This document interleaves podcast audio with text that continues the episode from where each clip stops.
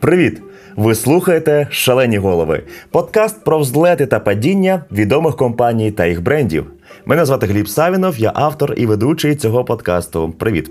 Я записую цей подкаст другого грудня, а тому усіх вітаю з прийдешнім вас Новим роком.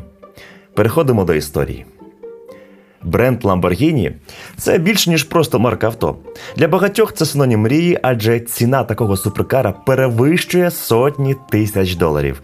Мріють про нього мільйони. Але дозволити собі можуть далеко не всі. Тим не менше, з кожним роком продажі Lamborghini тільки зростають і щороку б'є рекорди попереднього.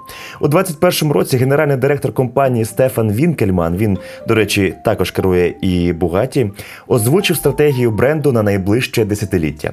Судячи з анонсу, вже через чотири роки світ побачить перший електрокар Lamborghini.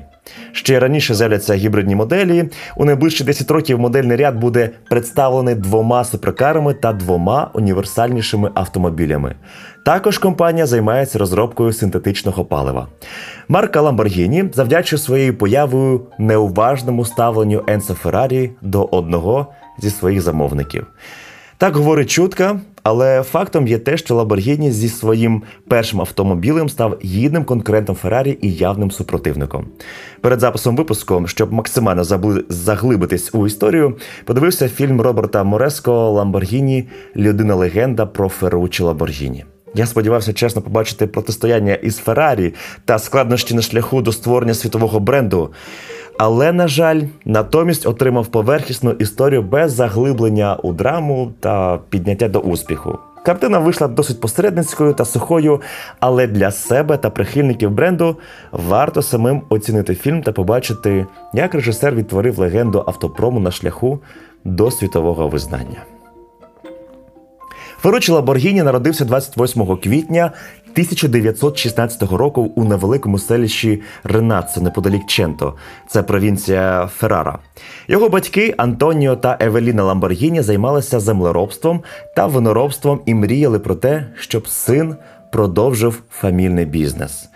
Але змалку Ферруччо цікавився технікою, і батьки, бачучи захоплення сина, в одному сараї ферми створили невелику майстерню, в якій Ферруччо відливав деталі, необхідні для техніки на фермі, а також для конструювання різних власних механізмів.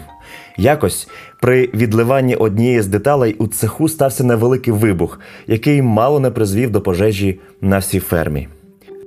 Після закінчення школи хлопець вступає до технічного університету, який розташовувався неподалік Болонії, де з легкістю опанував майстерністю лиття та сварки. Ферруччо отримав професійну ліцензію, та не втрачаючи ні дня, він відразу влаштувався на роботу в місцевій кузні в тисяча дев'ятсот тридцять другому році, і він стає одним з підмайстрів Гефері Обі. Через два роки переїжджає до Болонії працювати в іншій майстерні, де напряму працює з військовою технікою. Варто відзначити, що хлопець шаленів від улюбленої справи. Крім того, що робота приносила йому великий дохід, так вона йому ще й подобалася. Саме цей досвід принесе йому згодом багато знань у машинобудівництві.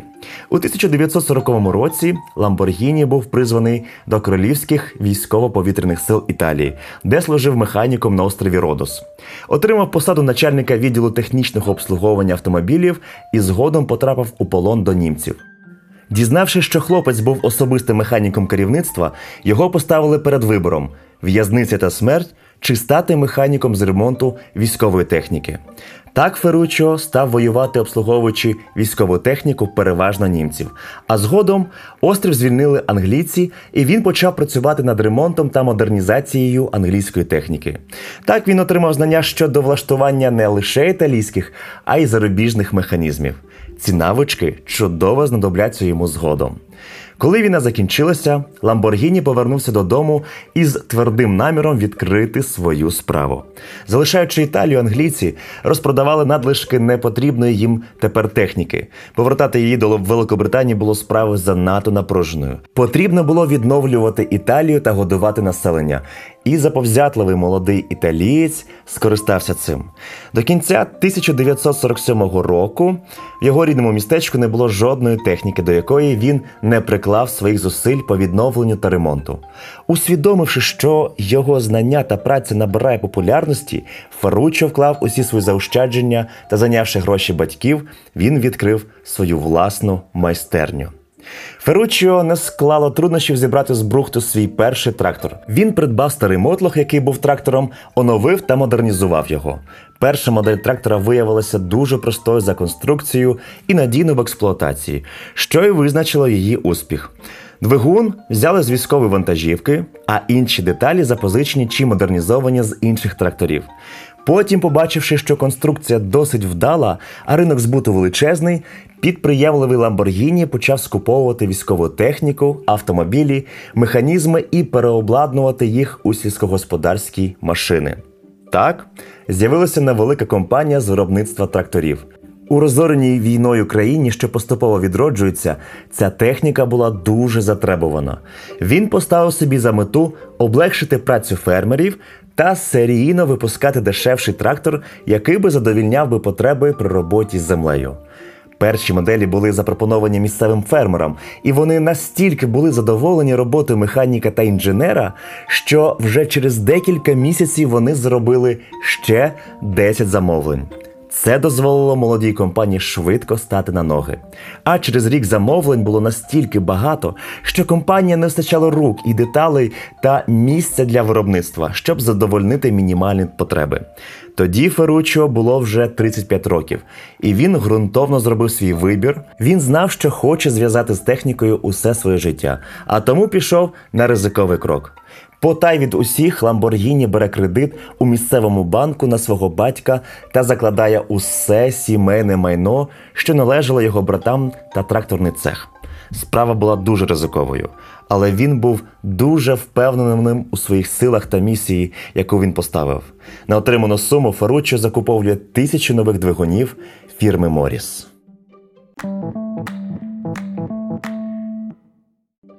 Буду вдячний за вашу оцінку подкасту в зірочках, а якщо вам сподобається цей випуск, залиште свій відгук в коментарях.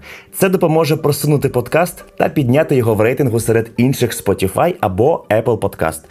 Адже вже один відомий бізнес-подкаст скопіював формат розповіді та теж почав розповідати історію брендів. Це досить низька поведінка та нездорова конкуренція серед спільноти подкастерів. Якщо вам подобається цей подкаст, поширюйте в соціальних мережах випуски, це допоможе убезпечити копіювання та дасть розголос у даній ситуації. Завдяки вашим прослуховуванням та реакціям подкаст «Шалені голови» буде існувати. Дякую кожному з вас. Продовжуємо. тисяча дев'ятсот сорок дев'ятого року в Ченто він відкрив свою першу фабрику з виробництва тракторів і заснував компанію Lamborghini Trattori. Так було дано старту першому успішному проєкту. Компанія випустила трактор власної конструкції, оздоблений фірмовим знаком бика. Того ж року з конвейерів Lamborghini Trattori змогли продати п'ятдесят машин, а всередині п'ятдесятих уже понад двісті. Успіх компанії був зумовлений винятковим технічним характеристикам та надійністю товару. Адже відремонтувати трактор міг навіть хлопчисько, який хоч трохи розбирався у техніці. Компанія розвивалася дуже стрімко. Після війни робота на землі була ледь не єдиним способом вижити. Кількість співробітників збільшувалась з кожним роком, як і устаткування, яке змінювали кожних два роки на більш якісніше. Lamborghini особисто брав участь у проєктуванні та випробуваннях нових моделей. Технічні знання та інтуїція дозволяли йому випереджати конкурентів. Наприкінці п'ятдесятих років Lamborghini Trattori фактично став монопольним виробником тракторної техніки в Італії та однією з провідних компаній цього профілю в Європі. Маючи за плечима великий досвід та володіючи солідною фінансовою допомогою, у тисяча дев'ятсот шістдесятому році Lamborghini заснував друге виробництво – фірму Lamborghini Bruciatori. Фабрика, що знаходилась в досить відсталій в економічному плані області країни П'єва ді Ченто. Ферруччо створював нові робочі місця, зміцнював місцевий бюджет, одним словом підтягував П'єва ді Ченто до розвинених регіонів. Компанія займалася виробництвом нагрівального та охолоджуючого обладнання, а також займалася їх обслуговуванням. Тому майже уся Італія поступово переходить від вугільного опалення своїх будинків до газового. Подібна продукція в Італії не випускалася, а Lamborghini хотів зменшити експортну залежність своєї країни. Та й у цілому, завдяки злагодженій роботі всього колективу, зруйнована після війни економіка Італії стала потихеньку зростати. Успіхи та досягнення Lamborghini, що зробили неоцінений внесок у піднесення зруйнованої війною економіки Італії, не пройшли непоміченими. Італійським урядом енергійному підприємцю було надано титул «Кавалера лаврового вінка». А ще до того Ламборгіні почав заздрити славі Енцо Феррарі, зірка якої яскраво засвітилася на економічному небосхилі в п'ятдесяті роки. Тракторний король любив швидкість. Навіть брав участь у перегонах. У різний час він володів розкішним Mercedes, Maserati, Jaguar та кількома Ferrari двісті п'ятдесят джі ті. Кожне авто його влаштовувало не до кінця, завжди спливали недоліки лише після використання. Тому часто змінював авто, а в різних моделях Феррарі взагалі знайшов проблеми із щепленням. За легендою, Ламборгіні особисто приїхав на фабрику до Енцо Феррарі, щоб поскаржитися на якість його автомобіля та дати кілька порад для покращення його улюбленої марки автомобіля. Але на його здивування, зрозумілий Енцо посварився з ним, і засновник Феррарі видворив тракторного короля, порадивши йому не пхати носа в спорткари та повертатись туди, звідки він прийшов. Тоді талановитий механік особисто розібрав трансмісію двісті п'ятдесят джі ті та зміг вирішити проблеми за допомогою заміни деталей від власних тракторів. І тут доля знову виявилася прихильною до Lamborghini. Справа в тому, що його опонент Енцо Феррарі був людиною запальною і зарозумілою, і подібні риси характеру аж ніяк не сприяли злагодженій роботі його колективу. Після чергової сварки з босом із компанії Феррарі пішли такі талановиті фахівці, як Джотто Бідзарріні, Джан Паоло Далара та Боб Воллес. Чи треба казати, що вони недовго залишилися без роботи? Lamborghini з радістю запросив їх до себе. Ця трійця утворила кістяк колективу, перед яким Lamborghini поставив завдання побудувати автомобіль категорії джі ті, а разом з тим втерти носа Феррарі. Тим часом в одному з невеликих цехів тракторного заводу Lamborghini повним ходом йшла робота над першим суперкаром. Ферруччо вибрав для свого первістка двигун ве дванадцять, і Джотто Бідзарріні допоміг розробити двигун, який розробив кілька найсучасніших двигунів для Феррарі. Зчеплення зробили ідентично тракторному, а ідею кузова втілив у реальність дизайнер Френко Сакраліоне. У тисяча дев'ятсот шістдесят третьому році було засновано компанію автомобілі Ферруччо Ламборгіні ес пі а. Всього за п'ятнадцять кілометрів від Маранелло, лігва Феррарі, у містечку Санта-Агата в Болонії почалося будівництво підприємництва з випуску суперкарів.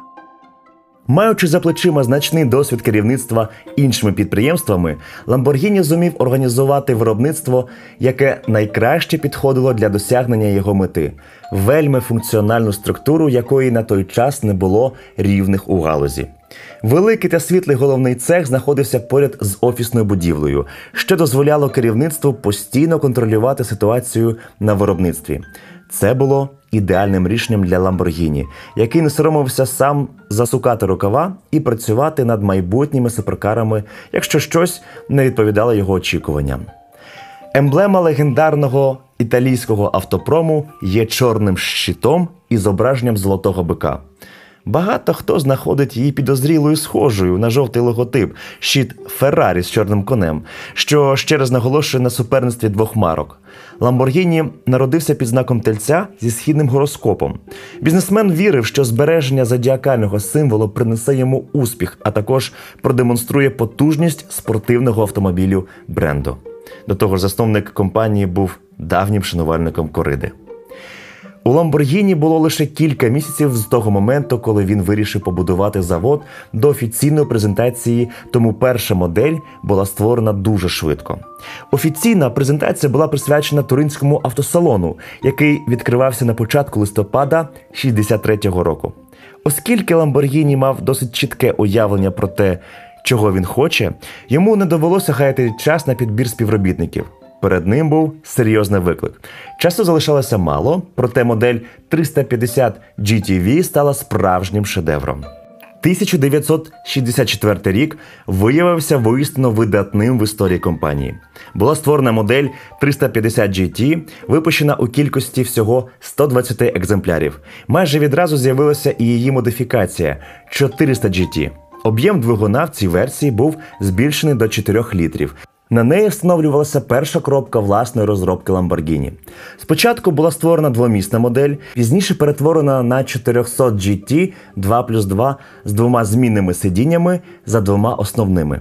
Обсяг виробництва чотириста джі ті виявився більше двохсот сімдесяти трьома екземплярами.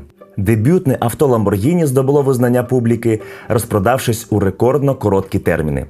Примітно, що саме Lamborghini чотириста джі ті стала тим необхідним етапом розвитку компанії, який дозволив їй згодом створити одну зі своїх легендарних моделей – Lamborghini Miura. Підготовка Miura здійснювалася з величезною швидкістю. Уявити нову модель хотіли на Женевському міжнародному автосалоні у тисяча дев'ятсот шістдесят шостому році. І сталося диво. Ходова частина показана восени шістдесят п'ятого року як експериментальний прототип, всього за кілька місяців перетворилася на найприголомливішу дорожню модель у світі. Прем'єра Lamborghini Miura стала головною подією автосалону у Женеві. Новинка викликала небувалий інтерес, але Lamborghini привернув ще більшу увагу, приїхавши на Miura на гран-прі Монте-Карло. Найприголомшливіший вікенд для спорткарів загалом і для кращих кращих італійських моделей зокрема. У тисяча дев'ятсот шістдесят сьомому року Lamborghini міг дивитися в майбутнє з великим оптимізмом. Потік замовлень на Miura забезпечував його компанії грошима, але головне – дозволив досягти неймовірного інтересу та справжньої популярності. Принаймні, в цьому Lamborghini потрапив точно в ціль. Така модель була просто приречена заволодіти думками та серцями всіх автолюбителів. Завдяки її бренд Lamborghini став символом в автомобільному світі, втіленням зростання, прориву за всяку ціну, переваги над конкурентами, незважаючи на традиційні обмеження та забобони. З моменту свого заснування і до початку сімдесятих років бренд Lamborghini розвивався досить прогресивно, нарощуючи як свій інтелектуальний і економічний потенціал. Проте тисяча дев'ятсот сімдесят другого року з низки причин було розірвано вигідний контракт експорту сільськогосподарської техніки з Південною Америкою. Це занурило фірму у стан тяжкої кризи і спонукало Ферруччо продати свою частку підприємству «Фіат». Поступово все тракторне виробництво почало належати великому італійському концерну Same Deutz-Fahr Group, який володіє контрольним пакетом тракторного виробництва у Lamborghini і досі. У період сімдесятих років минулого століття єдиним, що дозволило компанії продовжувати функціонувати, були успішні продажі від моделі Countach. Однак включно автомобільне виробництво не могло покривати всіх витрат Lamborghini. Це змусило Ферруччо розпродати пакет акцій, що залишилися в нього. Так, фірма набуває нових власників від великих швейцарських інвесторів Рене Леймара і Жоржа Анрі Росетті. Також не надто успішному стану справ бренду сприяла світова нафтова криза, що вибухнула на початку сімдесятих років ХХ століття. У цей період авто різко впали в ціні, а Lamborghini зіткнувся з черговою фінансовою проблемою. Терміни постачання запчастин та комплектуючі були зірвані, у зв'язку з чим розпродані заздалегідь машини могли потрапити до рук своїх власників лише після закінчення дворічного очікування. Низка дрібних невдач і негараздів призвела до того, що в сімдесят восьмому році компанії не залишилося нічого, крім як оголосити про своє банкрутство. Державний суд Італії змушений був продати фірму на торгах. Новими власниками Lamborghini стали брати-швейцарці Мімрам. Для вирішення грошових проблем керівництво компанії уклало контракт з бі ем ве на доведення та виробництво спортивного автомобіля під кодовою назвою Є двадцять шість, який згодом здобув популярність як бі ем ве ем один. Конструкторські розробки велися на бі ем ве, а фірма Lamborghini мала виготовити необхідні чотириста машин для Міжнародної спортивної федерації. Для виконання робіт з цього контракту Леймар отримав велику позику в італійському уряді. У той час компанія Lamborghini підписала угоду з американською фірмою Mobility Technology International про розробку швидкісного армійського позашляховика із двигуном Chrysler. Цей автомобіль, названий Cheetah Gepard, викликав справжній шок у відвідувачів Женевського автосалону в сімдесят сьомому році. Ніхто не очікував від Lamborghini нічого подібного. У липні того ж року мало розпочатися виробництво Е двадцять шість, але витрати на розробку та випробування машини поглинули велику частину позики, відпущеної на замовлення Бі Ем Ве. Тим часом у керівництво Бі Ем Ве урвався терпець, і контракт Lamborghini був розірваний. У тисяча дев'ятсот вісімдесят сьомому році Lamborghini знову було продано, цього разу американському концерну Chrysler. Люди з Детройту відразу почали встановлювати свої порядки, а на підприємстві почалася розробка та підготовка виробництва автомобіля. Через три роки в серію пішов Lamborghini Diablo, що представляв подальший розвиток компанії. У автомобілів було однакове компонування, схожа конструкція шасі з просторовою рамою та посилення деталями з композитних матеріалів і кузов, розроблений Марчелло Гандіні, вже як незалежний дизайнер. До створення кузова доклали руку стилісти Chrysler. Повертаючись до Ферруччо Ламборгіні, у тисяча дев'ятсот сімдесят четвертому році він купив колись подобані сімсот сорок акрів землі разом з нерухомістю під назвою Ла Фіоріта на березі озера Транзімено в Кастільйоне дель Лаго Умбрія. Спочатку він приїжджав туди, щоб розслабитися та сходити на полювання, але незабаром він береться за справи. Він починає вирощувати виноград, з якого робить вино, що згодом отримує визнання та здобуває винагороди. Він багато подорожує і у мандрівках замислює побудувати поля для гольфу, яку він згодом так і будує у себе на землі. Також він робить автомобілі для гольфу. Окрім цього, він виготовив автомобіль для папи римського Івана Павла другого. Ферруччо пішов лише з автомобільного бізнесу, а компанії Lamborghini Calor та Lamborghini Олеодинаміка залишилася в його руках. За деякими відомостями, Ферруччо у сімдесят четвертому році, тобто у віці п'ятдесят восьми років, одружився втретє. Але інші джерела говорять, що одруження не було, і дочка Патриція народилася від другої дружини Аніти. Ферруччо Ламборгіні у жовтні шістдесят третього року перед Торіном написав наступне. У свій час я придбав кілька найкращих автомобілів Гран-Турізмо, і в кожному з них виявив недоліки. Або дуже жарко в салоні, або незручно, або недостатньо висока швидкість, або неякісно зібраний. Зараз я хочу побудувати автомобіль джі ті, який буде позбавлений недоліків. Не технічну бомбу, навпаки, звичайний, але досконалий автомобіль. Ферруччо Ламборгіні помер двадцятого лютого тисяча дев'ятсот дев'яносто третього року внаслідок серцевого нападу. Тіло його було поховано на кладовищі монастиря Чертоза ді Болонья у фамільному склепі. За всіх своїх амбіцій Chrysler недовго водив бика за роги. У січні дев'яносто четвертого року контроль над компанією отримала індонезійська компанія Мегатех, а через рік акції компанії були перепродані трьом іншим компаніям. Але черговим власникам утримати в руках норовливого бика теж виявилося не під силу. Зрештою, у дев'яносто восьмому році Lamborghini стала частиною імперії Фердинанда Піха і увійшла до складу концерну Volkswagen А Джі під крило Audi.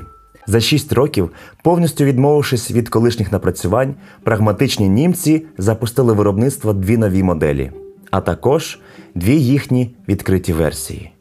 Але це вже зовсім інша історія.